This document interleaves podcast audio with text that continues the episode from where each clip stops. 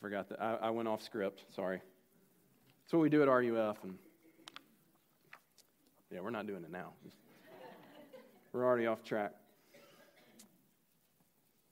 So uh, I want to start this morning by asking I want you to think about this question What kind of person do you have to be to become a Christian?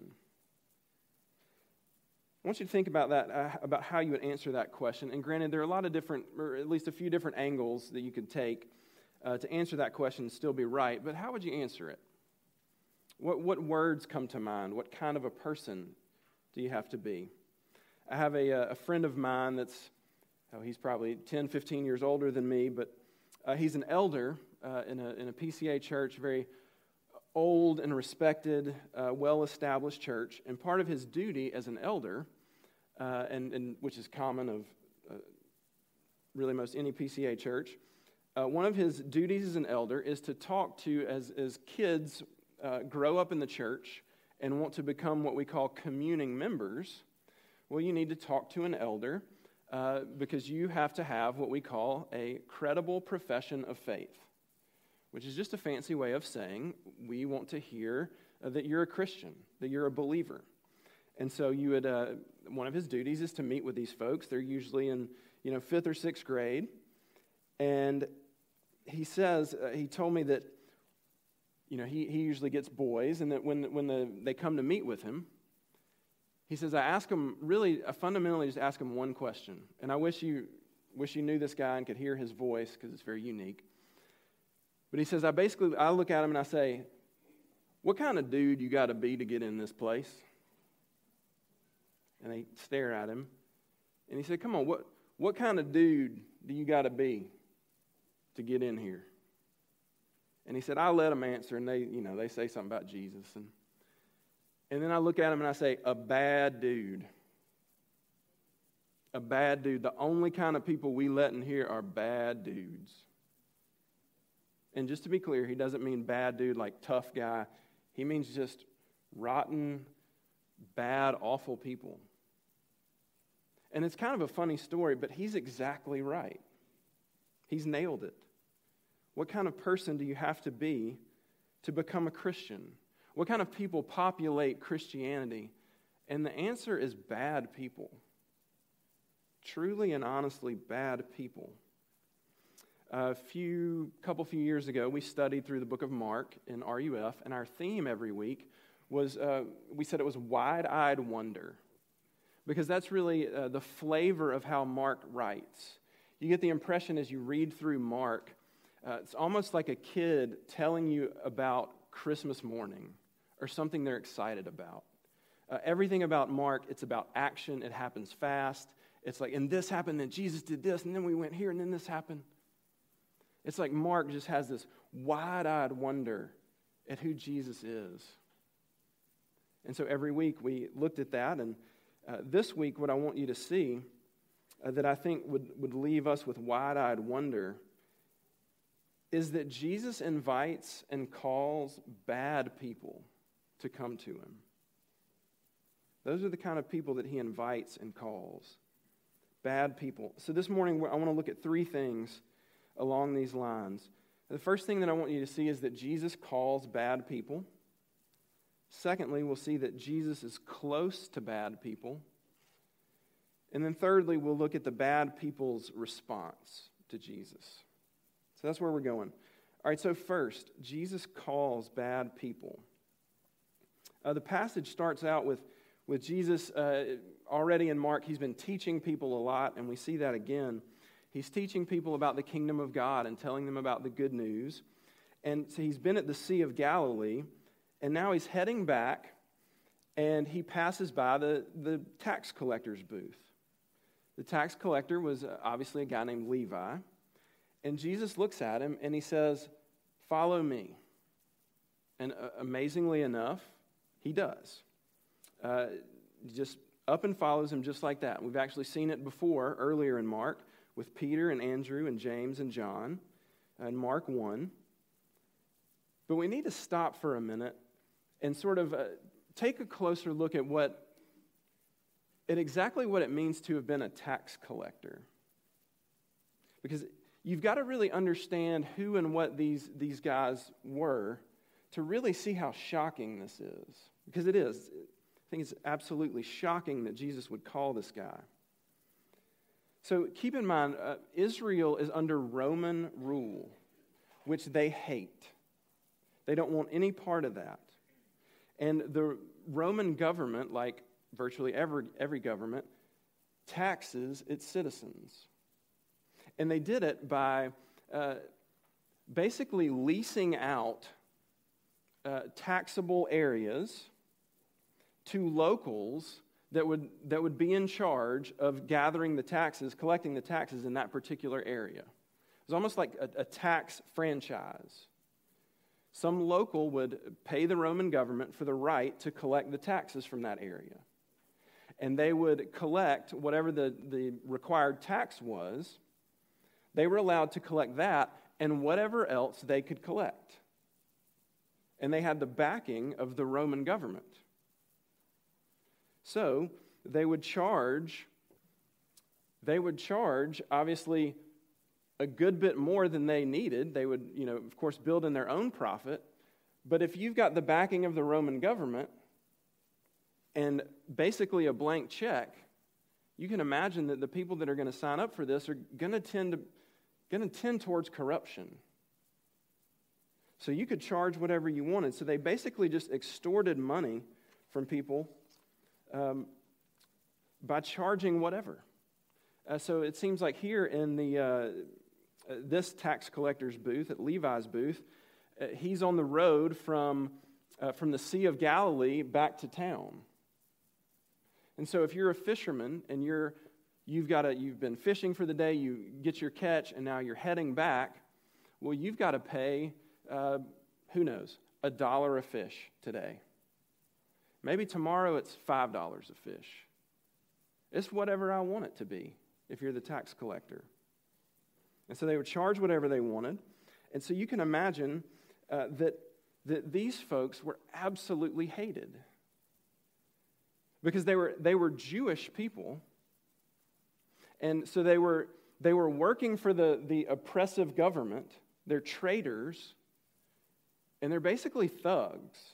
So, as opposed to thinking like the, uh, of the IRS type, which might be sort of the, you know, the, the accountant IRS picture of tax collector, that's not the idea at all. This is somebody that has, because tax, because they were Jews, they were hated by all their fellow Israelites. So they were kicked out, they weren't allowed in synagogue. They and their families were outcasts. And they, Think about this. They were people that knew all this on the front end, and because you could make a bunch of money, still chose to do that. So they're corrupt. So it's a whole lot more like some sort of like low level mafia guy. They're thugs. They don't care that they're outcast. They're hated by everybody. They're awful. They're, they're not the, like we said, IRS type that you, you know go meet at the office and this guy's really smart and you know organized and things are in order. This is the you know come to your house guy and say, "You got a really nice house here. Would sure hate for something to happen to your house if you didn't pay up." You know, sort of the shakedown. So that's who we're dealing with. And so Jesus comes along and I want you to see how shocking it is that Jesus says, I want you to follow me. It had to have been shocking, almost certainly for Peter and James and Andrew and John, because it is, it is possible. In fact, it's, it's probably really likely that they knew Levi because they've been up and down this road every day paying his dang taxes. probably they, they weren't real excited about this. They're probably shocked by the fact that their, their rabbi, rabbi looks at this guy of all people and says, I want you.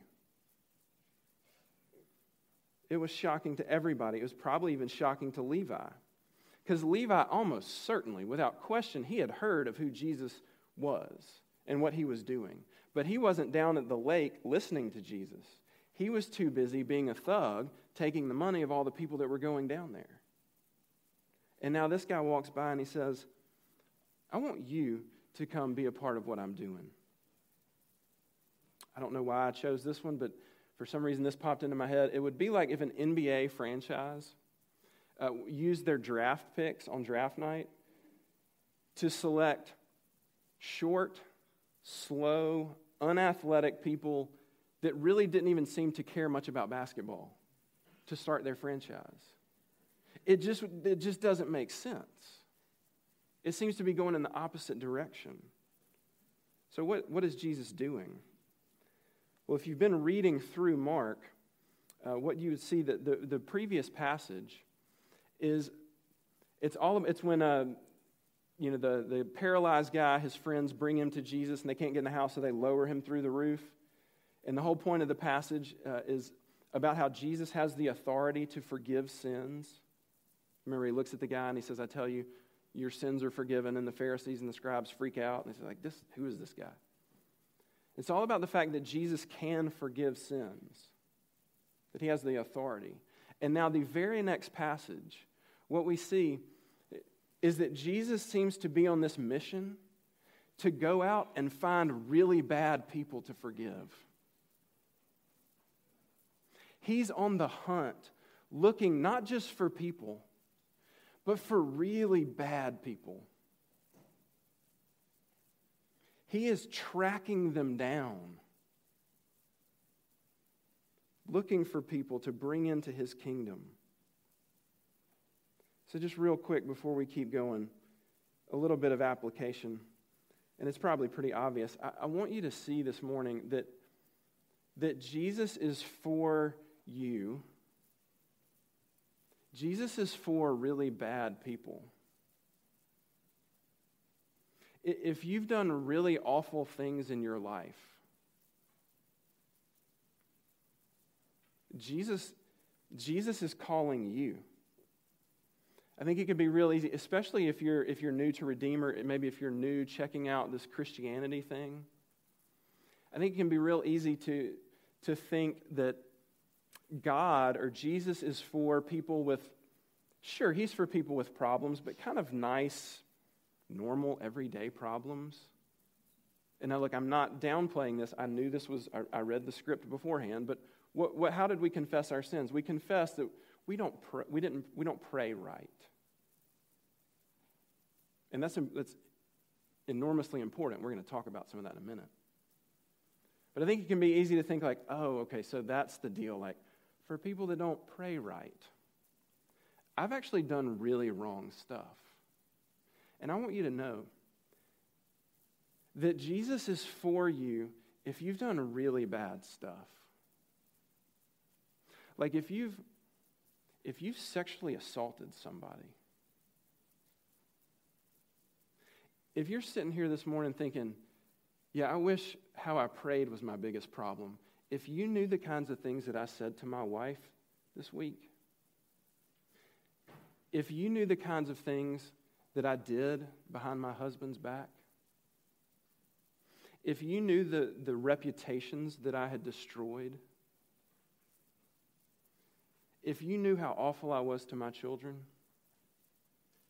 if you knew the things that I looked at, the things that I thought.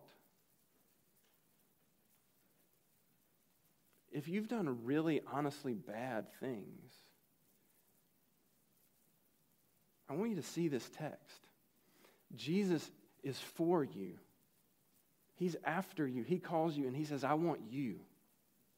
In other words, there is nothing you can bring to Jesus that would make him blush or make him back away and say, Oh, hang on. He invites you and He will forgive you. Second thing I want us to see this morning is that Jesus is close to bad people. Jesus is close to bad people. So Jesus calls this Levi guy and he follows him. And then, sort of, we flash forward. The next thing that we see in the passage is that Jesus is, at this big dinner party at Levi's house. And there are a lot of people there. And it seems to be a pretty strange mix of people if you think about it. It's a pretty interesting party. So Jesus is there, uh, the people that have been following him, his disciples. Now you've got Levi, And then you've got what the, what the text says many tax collectors and sinners, which is, I'm sure, an interesting crowd. Levi and his, his folks. And then, then you've got these uh, Pharisee scribes. And it's not clear from the text, there's some debate. Is it, is it the scribes and the Pharisees or the scribes of the Pharisees? I don't think it really matters. They're both probably pretty lame to have at your party. But they're there. So you've got this really weird party. But Jesus is there with all of these, these really bad people. It was in that day, and it still is today. It's a fairly intimate thing in many ways to, to be at somebody's house and to eat with them. And that's what Jesus is doing. Jesus is right in the midst, right in the middle of all these people, and it's no small thing. And it's obvious from the text that this is a big deal because the Pharisees have a big problem with this. It made him really mad. And here's what I want you to see in this, in this very quick point Jesus brings himself very close to these really bad people. He actually seems to want to know them and that he wants to be with them because he seems to care about them. In other words, Jesus doesn't just call really bad people and say, hey, follow me, I got some stuff that I want you to do. He doesn't just uh, seem to offer forgiveness and then uh, want to do all of that at a distance. He wants to actually be with them. He calls really bad people and then he spends time with them. He's near them, he eats with them. It's really, again, it's really a shocking scene if you think about it. He doesn't call people and say, um, hey, I want you to follow me. Whoa, not, not follow that close. Or, hey, come follow me. I want you to listen to what I'm going to tell you about how you can make your life better. And, and then we'll kind of, we'll hang out. He just is with them. Uh, it made me think of the, I don't know why it made me think of this. Again, strange illustration, but made me think of the, uh, you know the scene, you get it usually around the holidays, where the politician, pick your, your politician, politician goes down to the, the local soup kitchen, homeless shelter, or whatever, and they do the, you know, they, they help feed the poor, they wrap some Christmas gifts or whatever, and, it, and it's a publicity deal. And they're there for about an hour, and they do the deal, and they, you know, they visit on camera with a few of the, of the residents or, or patrons there. And, and then, you know, no doubt, after the hour, they're bathing in hand sanitizer and telling their aide about how gross it was, you know, and they're just out of there. They, they don't really want to be near those people. They're, they're, they're using those people. That picture versus the person or people, whoever it was that started that soup kitchen or homeless shelter. The people that are there day after day. And why are they there? Because they look and they see people. They don't see a means to an end, they see people. People that are worth being near, people that are worth loving, getting to know. That's the, that's the picture here. It's a little picture here of what Jesus is doing. He, want, he calls bad people, and then he wants to be with them. He doesn't just want to fix them, he does want to fix them.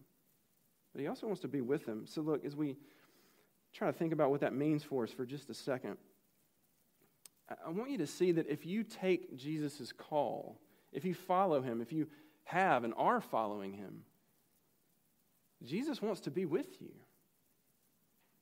He likes you. He wants to be near you. He loves you. And I think the more and more that, that, that we really soak in that and that gets down in our bones, wouldn't that change our, our prayer lives? If we really believe that, that Jesus doesn't primarily just want us to be better, but that he wants to just be, with us, wouldn't that change how we, how we talk to him? Wouldn't it change how we repent? To recognize that Jesus already knows that we're really bad people. That we can actually just, yep, come again and again and again and bring it all. Wouldn't it change how we worship? Wouldn't it change uh, that from, if you're like me, when you walk in this place, that very often you can think that God is like, oh, really? Well, look who came to worship. To worship after what you said, did, thought. But all right, whatever.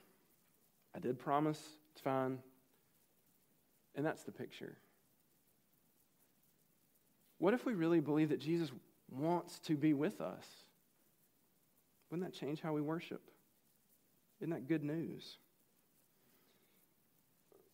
Thirdly and finally, I want to take a look this morning uh, from this passage about the bad people's response, how they respond to Jesus. And this is actually going to be a two parter um, because as you're, as you're going to see, we've really got two sets of bad people. We've got two sets of bad people, which is basically everybody but Jesus here in this story. But so first, let's take a look at the, at the, the scribes, the Pharisees and see how they respond. All right, so who are these folks? Well, these are the Jewish men that take they take their religion very, very seriously. These are men that have dedicated their lives to studying God's law, to studying God's law and what it looks like to live that out every day. They think about it, they read it, they write about it. This is what they do. They work very hard to follow God's law. They lead highly disciplined lives. They're very moral people. Um, they're well respected. And part of their uh, commentary on the law, the Talmud, uh, it stated that teachers of the law, teachers of God's word, were not allowed to eat with sinners and tax collectors. Uh, and the thinking was that it would defile them, that it was beneath them because these people are so bad. And so they're, these folks are really upset with Jesus because it's obvious they've been, they've been tracking Jesus. And he teaches a lot about God and his word. And they're not real sure about that. But now they see that he's eating with sinners and tax collectors, which is, according to what they've written, expressly forbidden. And now they're definitely not okay with that. It just didn't make sense. It didn't compute.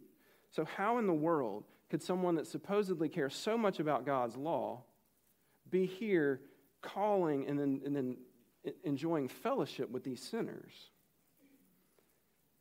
And so, uh, in verse 16, what we see is that the, the scribes ask some of Jesus' disciples, Why does he eat with these people, with tax collectors and sinners?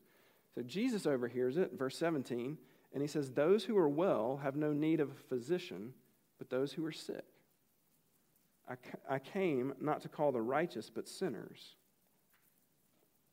So, do you see how Jesus' response really is getting at the heart of why the Pharisees respond the way that they do? He basically says, Look, I, am a doctor. I'm like a doctor. I've come to heal people, and healthy people don't need healing. It's only sick people that need a doctor. In other words, the Pharisees, the scribes, they're missing or they, they don't get Jesus because they don't see that they need him. They think they're doing just fine on their own because they're working so hard and, and doing, frankly, thank you very much, a pretty decent job of keeping God's law, unlike these people. And so they're incredibly condescending to these sinners and, and even, in a sense, to Jesus because they think they're so much holier. They think they're so much better. And they don't like Jesus' call to bad people. And it, fundamentally, because they've earned it, and those people haven't. Uh, it made me, reminded me of a story that my campus minister, I remember him telling us uh, when I was a student. He said that uh, he and his wife had watched uh, a documentary about Jeffrey Dahmer. I don't know if you remember who Jeffrey Dahmer is, but Jeffrey Dahmer was a bad dude. He fits the category. He was a, a serial killer in Wisconsin. Dahmer uh, raped, killed, and even ate parts of 17 different men over the course of, uh, what is that, 13 years or so, from 1978 to 1991. Finally got caught and went to prison for uh, 15 life sentences. He had been in prison for about two years, and then he was beaten to death in prison. So my campus minister was telling us the story. He said, We're watching this documentary, we're learning all this, you know, about him. And he said the documentary uh, ended. One of the last things they said was that uh, evidently, right before Dahmer's death, he had become a born again Christian. And he said the documentary ended basically with that. He said, I clicked it off. I turned and looked at my wife and I said, Yeah, right. And he said, But in that moment, thank the Lord, literally, he said, I, I heard myself. I caught myself.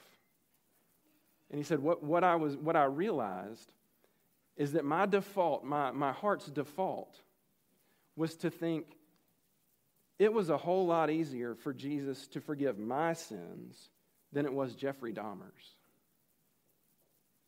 That somehow I, my sins are better than Jeffrey Dahmer's because he did these heinous things and, and I don't.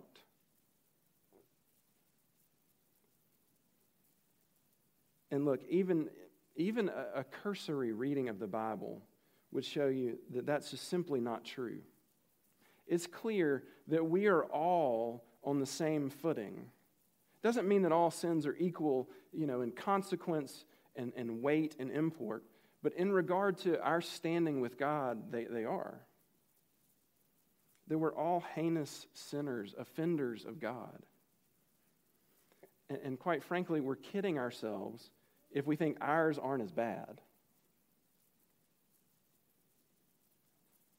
and look, let, let's be honest. At a place like Baylor, in a town like Waco, if you're here this morning, that's probably us.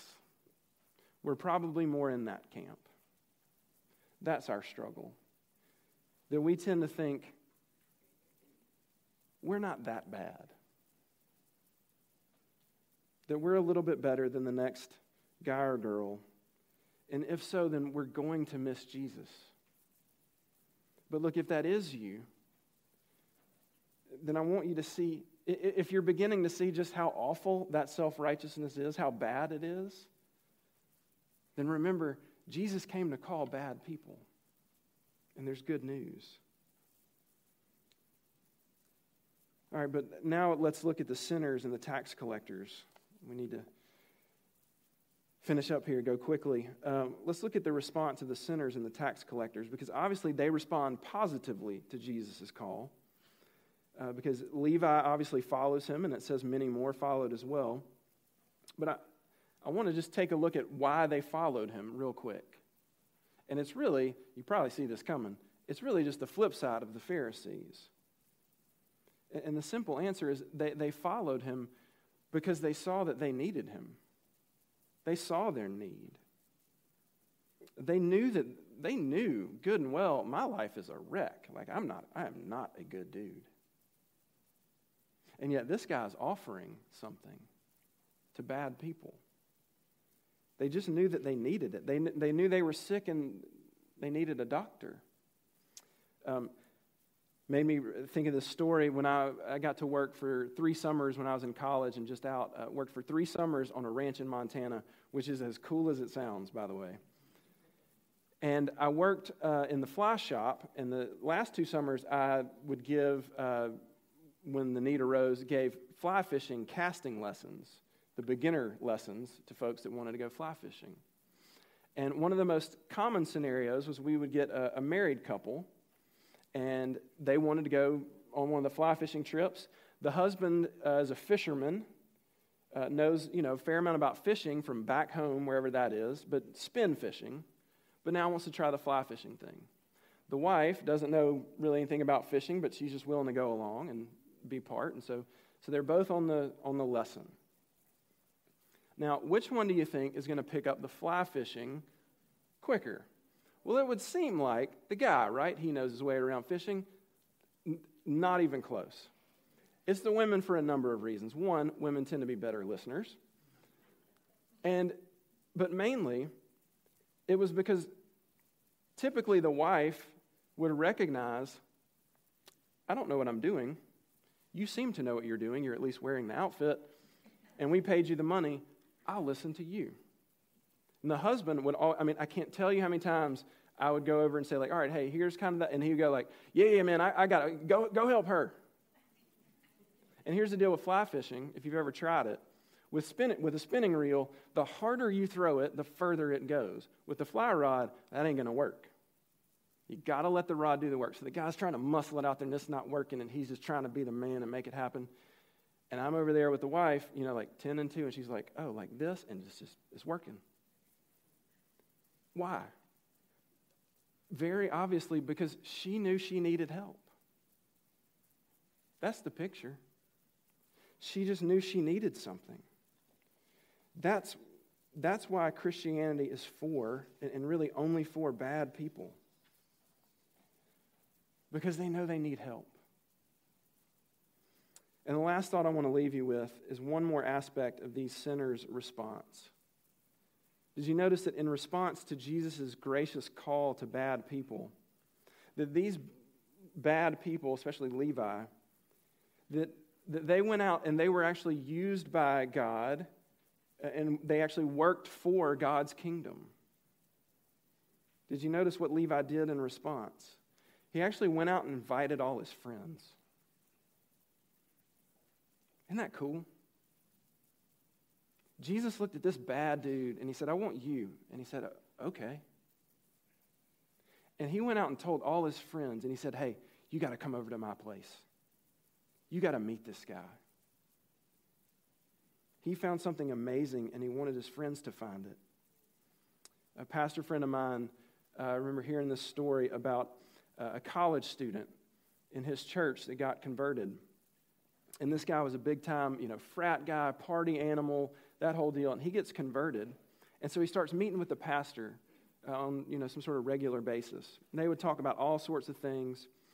And uh, the pastor would always make a point to say, Hey, I would love for you to invite your fraternity brothers, invite them to church.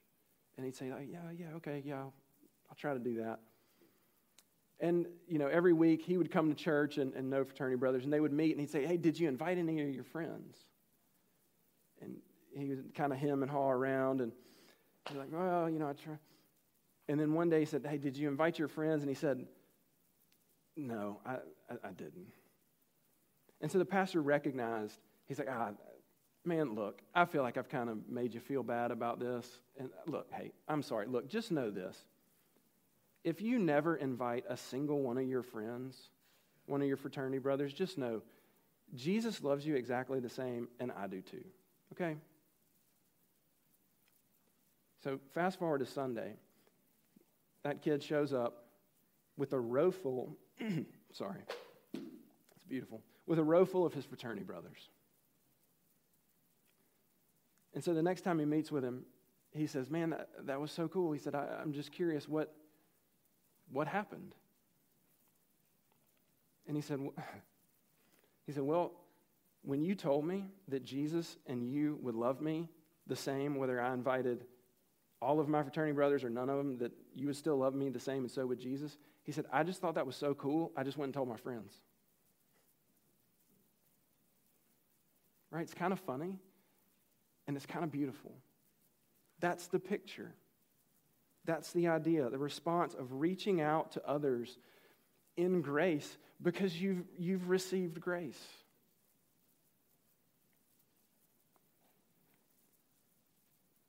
And what, you, what we see is that God uses people like that. God uses people like us, like really bad people. In fact, did, I don't know if you knew this, but Levi actually has another name. He has a name that you're probably more familiar with, which is Matthew. So think about how Jesus has used this really bad dude. Matthew, who wrote, of course, through the inspiration of the Holy Spirit, the Gospel of Matthew, he took this low level mafia thug, this really bad dude, and he called him. And then he used him to tell people, to tell untold billions of people about Jesus. That's amazing. That's good news. And that's good news that, would, that, that should leave us with wide eyed wonder. The good news of Jesus. Let me pray for us. Lord Jesus, what a beautiful reality that you call bad people. Uh, would you do us the, the gracious favor of causing us to see that in ourselves, but so that we can see how much you love us? And would you even do us the, the favor of turning us outward to share that grace with others? And we ask it in your name. Amen.